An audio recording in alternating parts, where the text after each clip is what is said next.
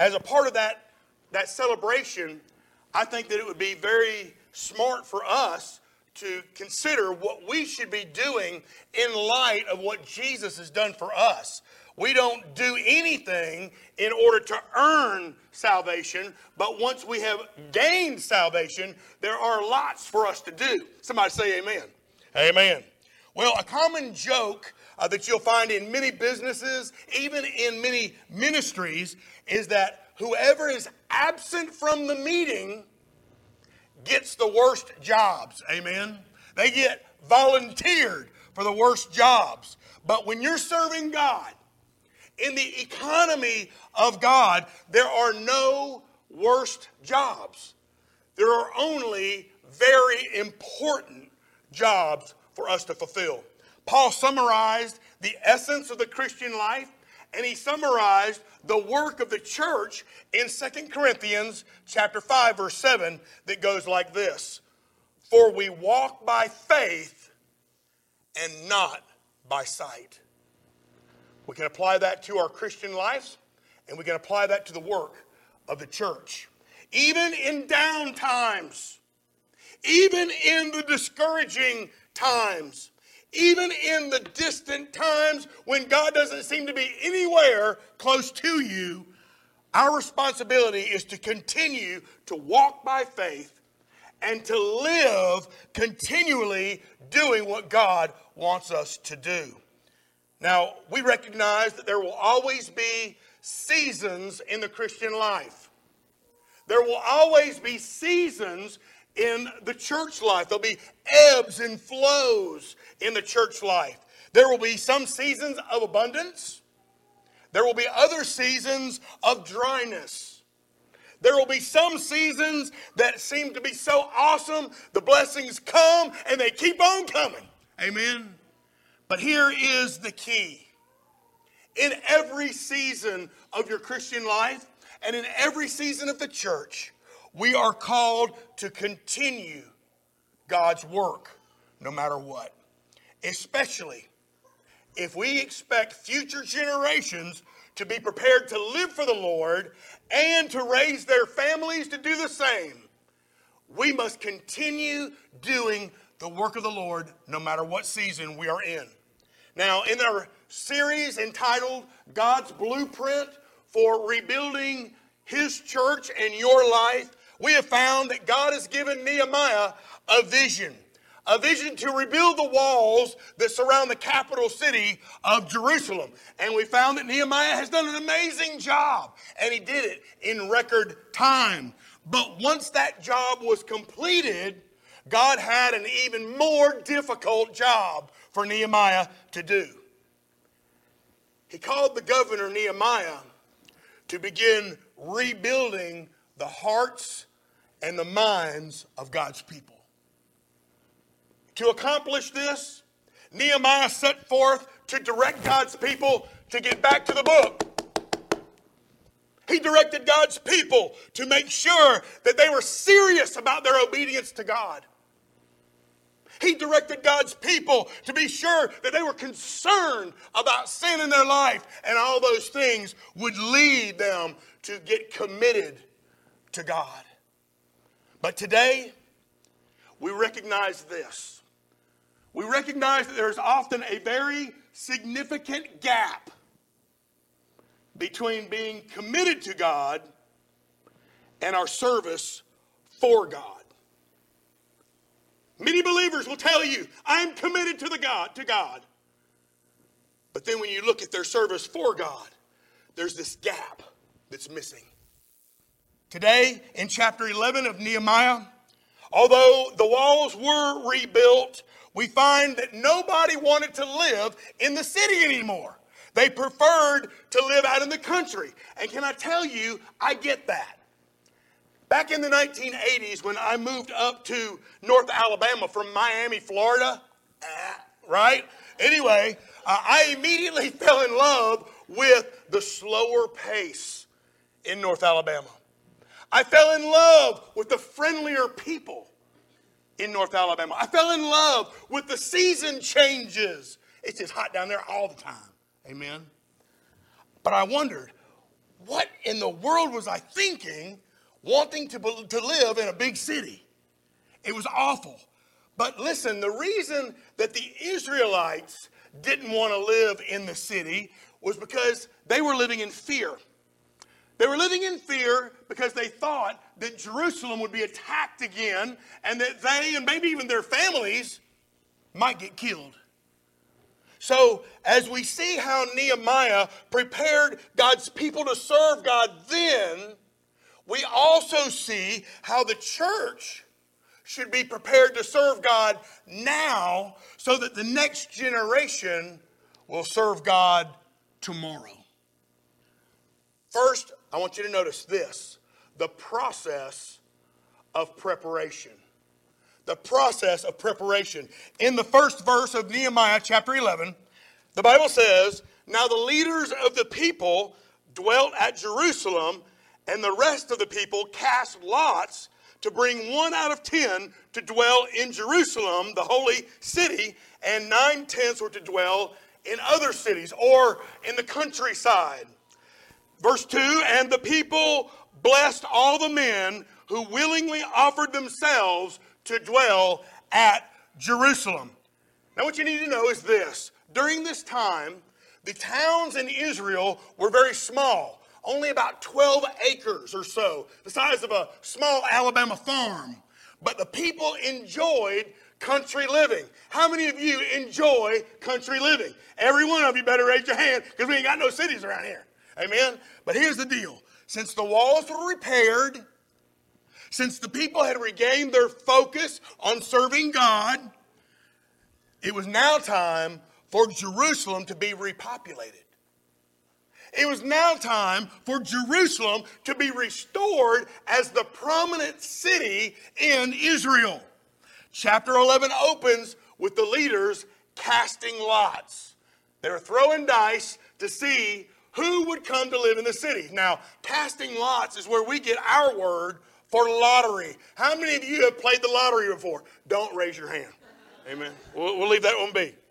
But that's where we get the word for lottery when they used to cast lots. So they wanted to have a lottery to see who was going to be selected to live in the city. But remember, this is a lottery that didn't nobody want to win. They wanted to stay out in the country. But if Jerusalem was ever going to attain its prominence as the capital city in Israel, then people were going to have to come into town and repopulate the city.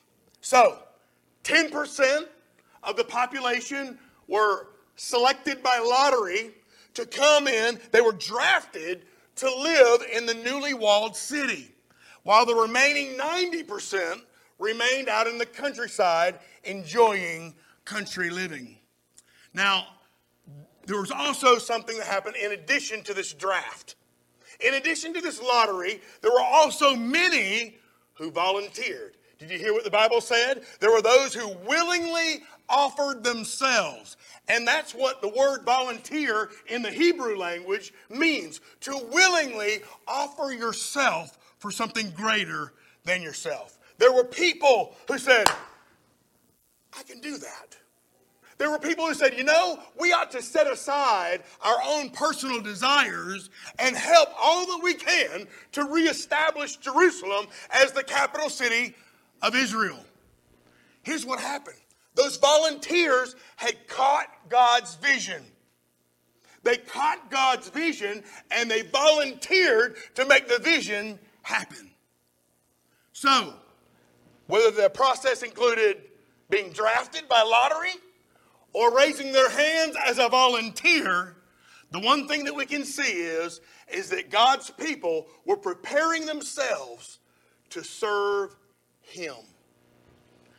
Friend, I don't have to remind you that God knows who serves Him, especially the volunteers. So, with that being said, let's take a little look at the people of preparation. That was the process of preparation.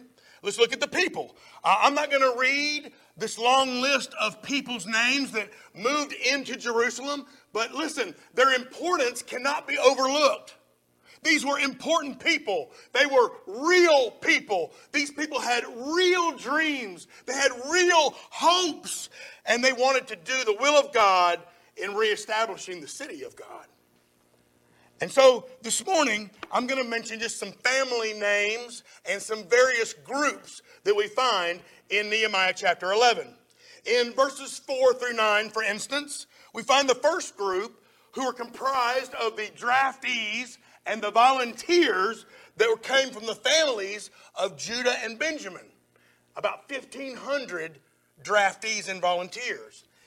In verses 10 through 12, and also in verse 22, we find a second group that worked in the temple. About 822 priests, servants, and singers who led in the worship and in the sacrifices.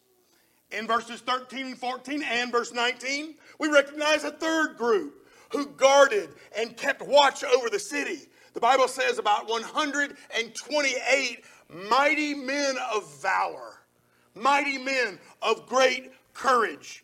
There was a fourth group in verses 15 and through 18, about 284 Levites who were not only responsible for praying, they were not only responsible for corporate thanksgiving, they were also responsible for the business matters outside the church. And then there was that fifth group in verse 22. It was an overseer named Uzzi. And Uzzi was ultimately responsible for making sure that the people were equipped to do what God wanted them to do. Now, as we look at those five groups that are listed there in Nehemiah chapter 11, we see that they correspond nicely to similar ministries in the Lord's church. Let me give you some examples. In the church, we obviously have attenders. And attenders are very, very important. Attenders ascertain God's will, and then they carry God's will out into the world beyond these walls to try to draw as many people to God as they can. They're attenders. Can I just say here that every one of us here, regardless of what other job you may have, you are to do the job of an attender. We all have that responsibility to carry God's will outside these walls. Second little uh, ministry are the laborers. Laborers who often work behind the scenes. They're going to be doing stuff and you won't even know it. They work behind the scenes to make sure that the house of God runs smoothly, that the house of God is in order. Then there's the protectors. Those that guard and defend against threats from outside the walls so that you and I can worship and pray and get equipped to do God's will. I'm thankful that we have protectors. You don't know who our security team is, but they know who you are. And they're watching every door for our children's ministry and for our worship service. So continue to pray for them. But we also have dedicators. We've got attenders, laborers, we've got protectors, and we've got dedicators. Those who are devoted. I'm talking about absolutely committed to praying and interceding on your behalf and on behalf of all those that we find on our prayer list. They are dedicators. They pray for the sick. They pray for the afflicted. They pray for the lost. They pray for the grieving. They are dedicators. But there are also administrators, those who diligently take care of the sometimes tedious and absolutely complex business of the church. There are those in our church family who take care of this work that nobody else wants to do, and you know who they are. But there are also overseers, those who lead and teach God's word and equip everyone to go out and do God's work to be missionaries outside the walls of the church. And finally, there are celebrators. Celebrators who lead God's people in worship and in praise and in thanksgiving. My question for you this morning is this Do you see where you fit in that list? Are you an attender, a laborer behind the scenes, a protector, a dedicator? Are you an administrator, an overseer? Are you a celebrator? Those are by far not the only jobs within the church, not the only works of service within the church, but we need people that fit in these categories and many others so that the church will function properly, not only in Jerusalem's time, but in our time as well. Here's the idea that every one of us need to get today. If you're listening, say amen. Here's the deal every single Christian fits inside the body of Christ somewhere. Every one of us have something that God wants us to do, that God has gifted us to do. So, whatever the believer has been gifted to do, whatever that believer is called to do, the goal is the same. We bring all of our gifts together, bring them all together, and we accomplish God's will for God's glory. There's something within the body of Christ that God is leading you to do. Now, our challenge is this. As individual believers, we have to identify where our giftedness is.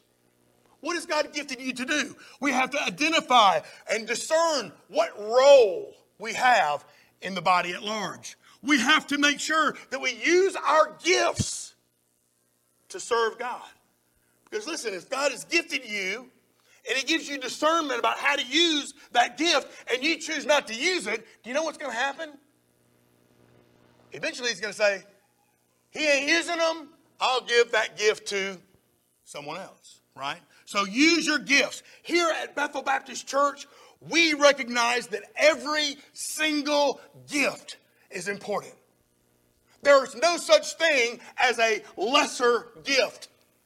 Everyone's gift are on equal footing at the foot of the cross. Your gift is just as important as my gift, and my gift just as important as your gift.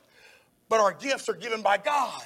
And if they're given by God, that makes them very, very important. And so we need to recognize that God intends us to use our gifts for His glory. So, friend, whatever you do, whatever you do, don't deny others the blessing of your gift. And by all means, don't deny yourself the gift of getting it. It's a blessing when you're using your gifts in the role that God has set forth in the body of Christ. We are a family. Somebody say family. We are a family.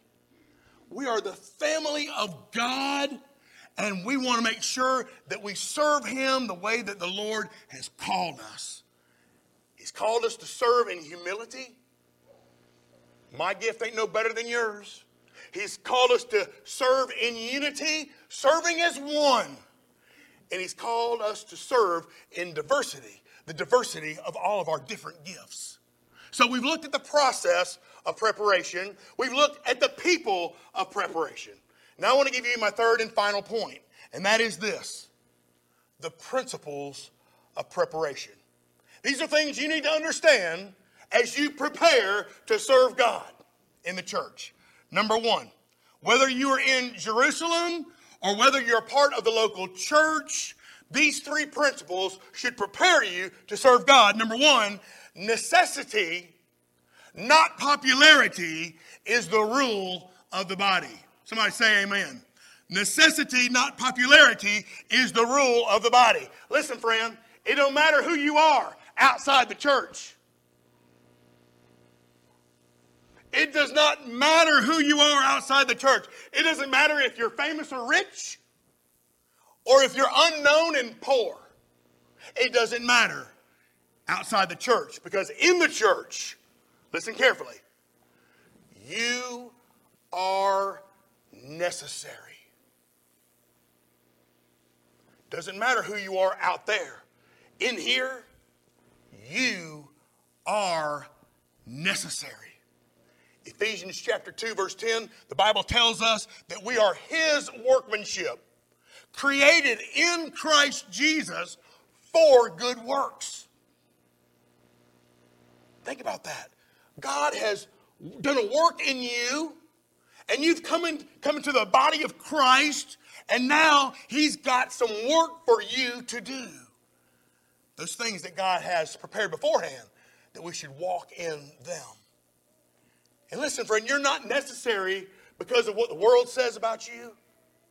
You are necessary because of what Jesus says about you. What does Jesus say about me, Bill? Well, Jesus says, As the Father loved me, I have loved you. Amen. Jesus loves you. That's why He's gifted you the way He has. And He's given you this privilege of serving Him. He says, As the Father has loved me, I have also loved you. No longer do I call you servants, because a servant don't know what his master's doing. I have called you friends. Friends.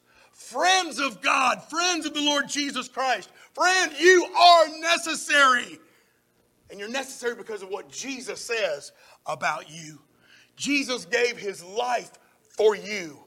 That should make you understand just how necessary, just how important you really are. He gave his life for you. And friend, if you have placed your faith, if you have placed your trust in what Jesus accomplished on the cross for you, then that means you are part of the body. You are part of the family of God, and He wants you to serve Him for His glory. Now, so that leaves us that necessity, not popularity, is the rule of the body. Second principle is this service, not importance, is the basis of reward.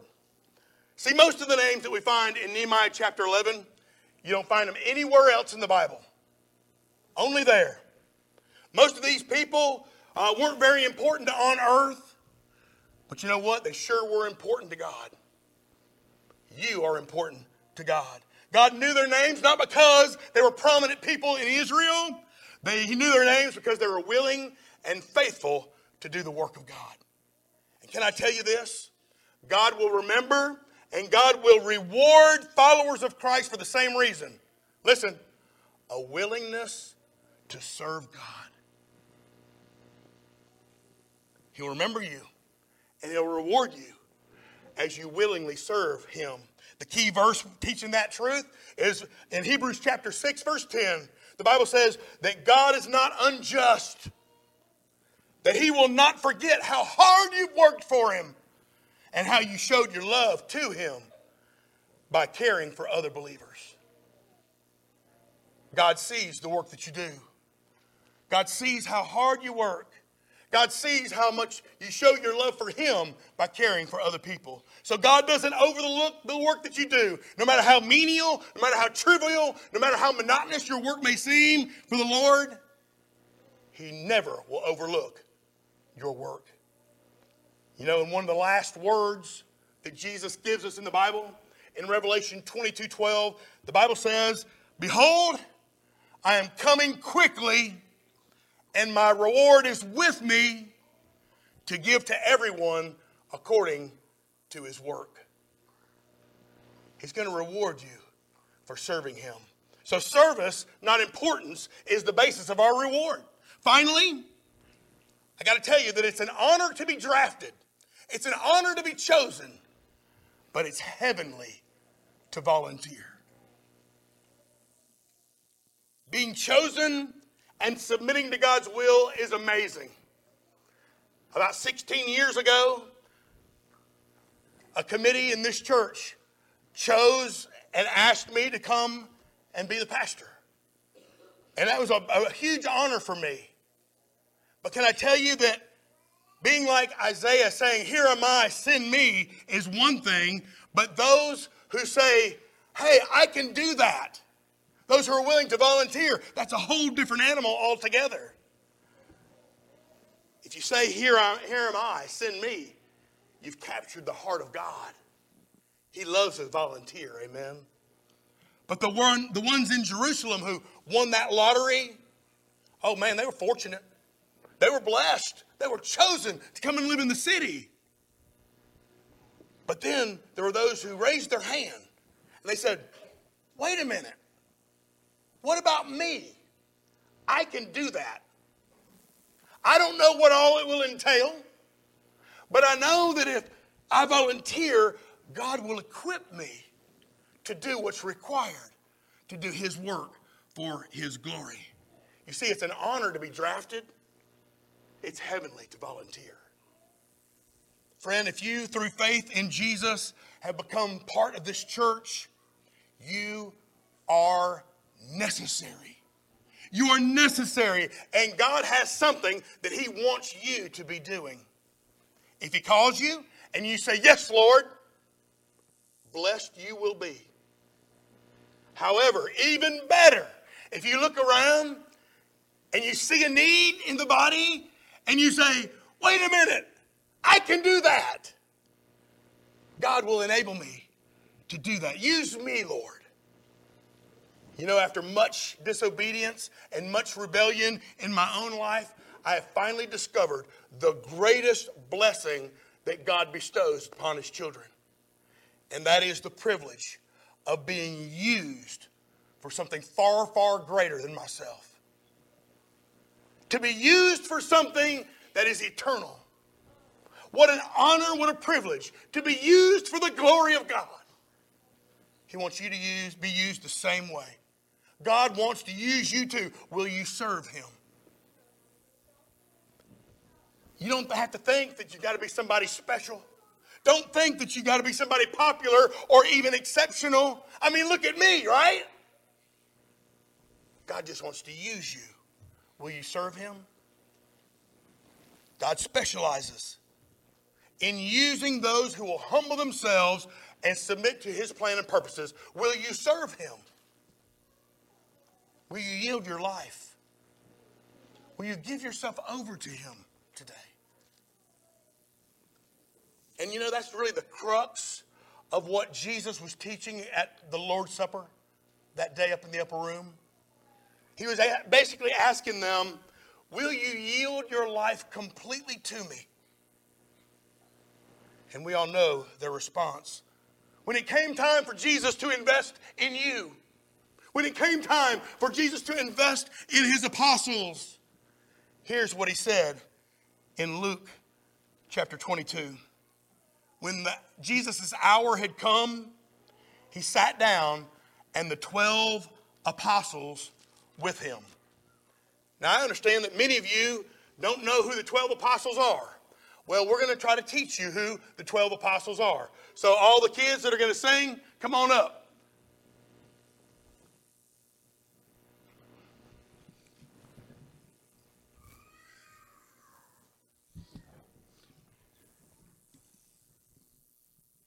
All right. Here, we're going to move this one back here. You're going to sing into that one. All right. Y'all come on up here, get in a big semicircle. Don't do it.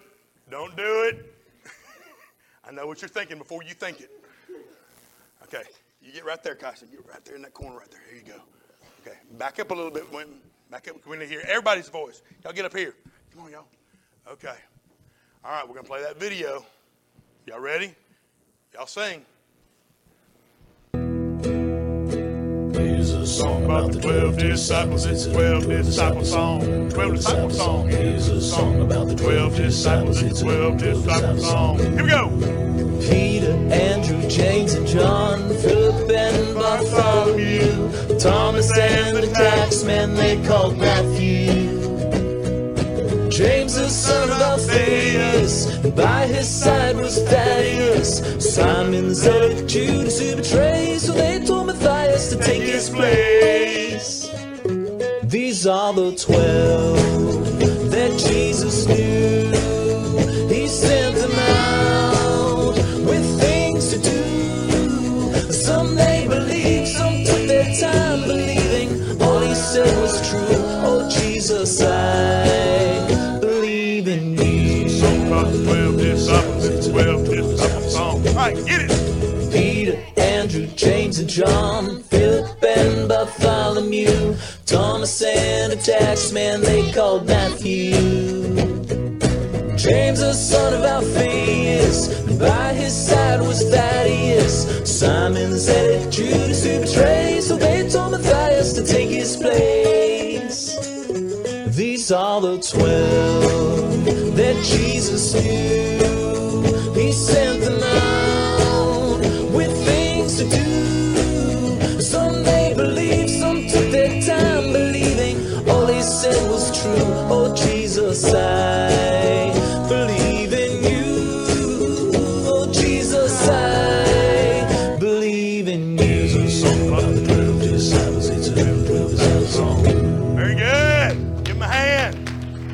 y'all. All right, scram.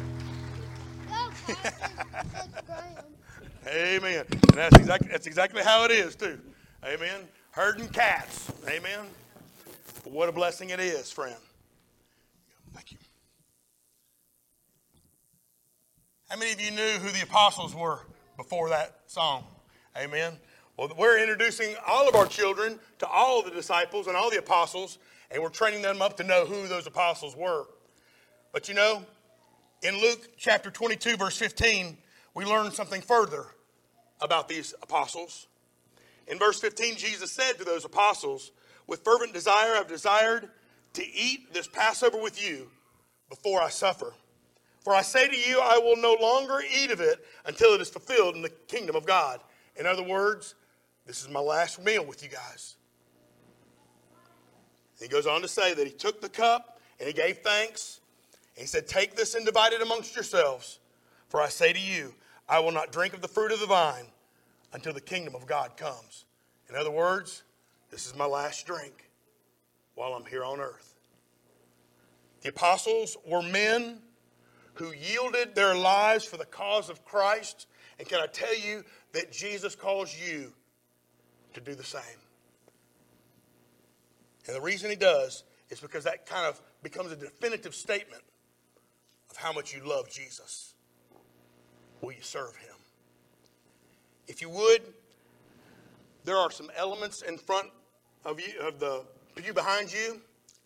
If you take that and the very top portion, if you'll peel that back, you'll find a little wafer of, of bread.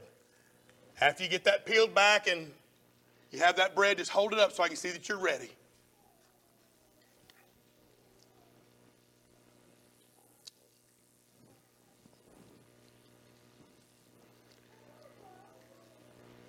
We got it?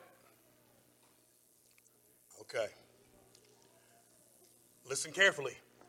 Before we observe this, we ought to examine the answers to this question or these questions. Do you love Jesus? Ask yourself that question. Do you love Jesus? Secondly, is your love for Jesus growing? Is your love for Jesus growing? Friend, are you adamant about other people knowing the love of Christ? You see, Jesus loves people, He loves all people. And His call is that we love people as well. And so, what Jesus did is He willingly offered Himself. Remember, we said the, the definition of volunteer? Is to willingly offer ourselves. Jesus willingly offered himself as a sacrifice. He offered himself as a payment, as a ransom for the sins of every person that has ever lived on this planet. Let me pray for you. Father God, we praise you and we thank you for your Son who gave his body so unselfishly and so willingly so that our sins could be forgiven. We praise you and we thank you in his name. And all God's people said. In verse 19, the Bible says that Jesus took bread, he gave thanks, and he broke it, and he gave it to each one of the apostles. And he said, This is my body, which is given for you. Do this in remembrance of me.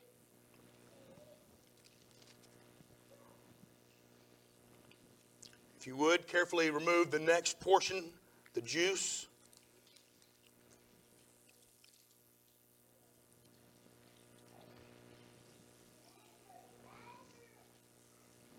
Everybody got it? You see, the sacrifice of Jesus was not just for the sins you committed yesterday or last month or last year. Those, that sacrifice is amazing. That sacrifice is lovely in every sense of the word, but that's not the whole story. Because Jesus did not only die for the sins you committed yesterday, he also died for a forgiveness of the sins you'd commit tomorrow. We don't want to, but living in the flesh amongst broken people in a broken world, we know that sin is a constant battle. And so, what did Jesus do? He shed his blood to cover our future sins. Let me pray for you.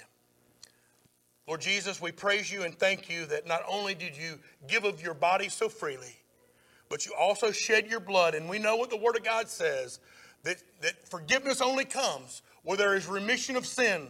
And Father, we need, Lord, we need that forgiveness that you offer.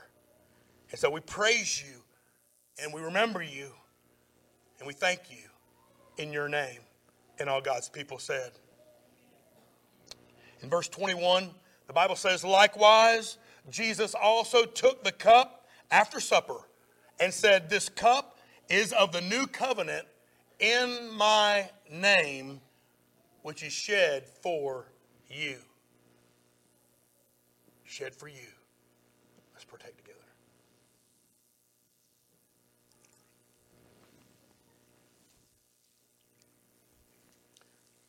Friends, we do that, this ordinance periodically because we never want to forget that Jesus gave his body for me. We never want to forget that Jesus shed his blood for me and for you. So, what about you? What about you? Are your sins forgiven? You know, the ones yesterday and the ones that are coming tomorrow? When your days on earth are through, Will you be joining God in an eternity in heaven?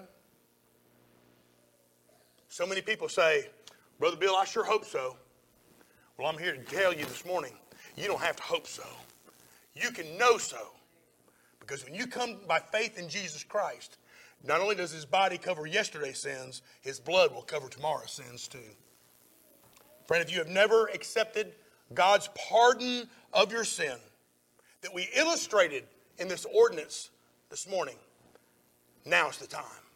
Are you listening?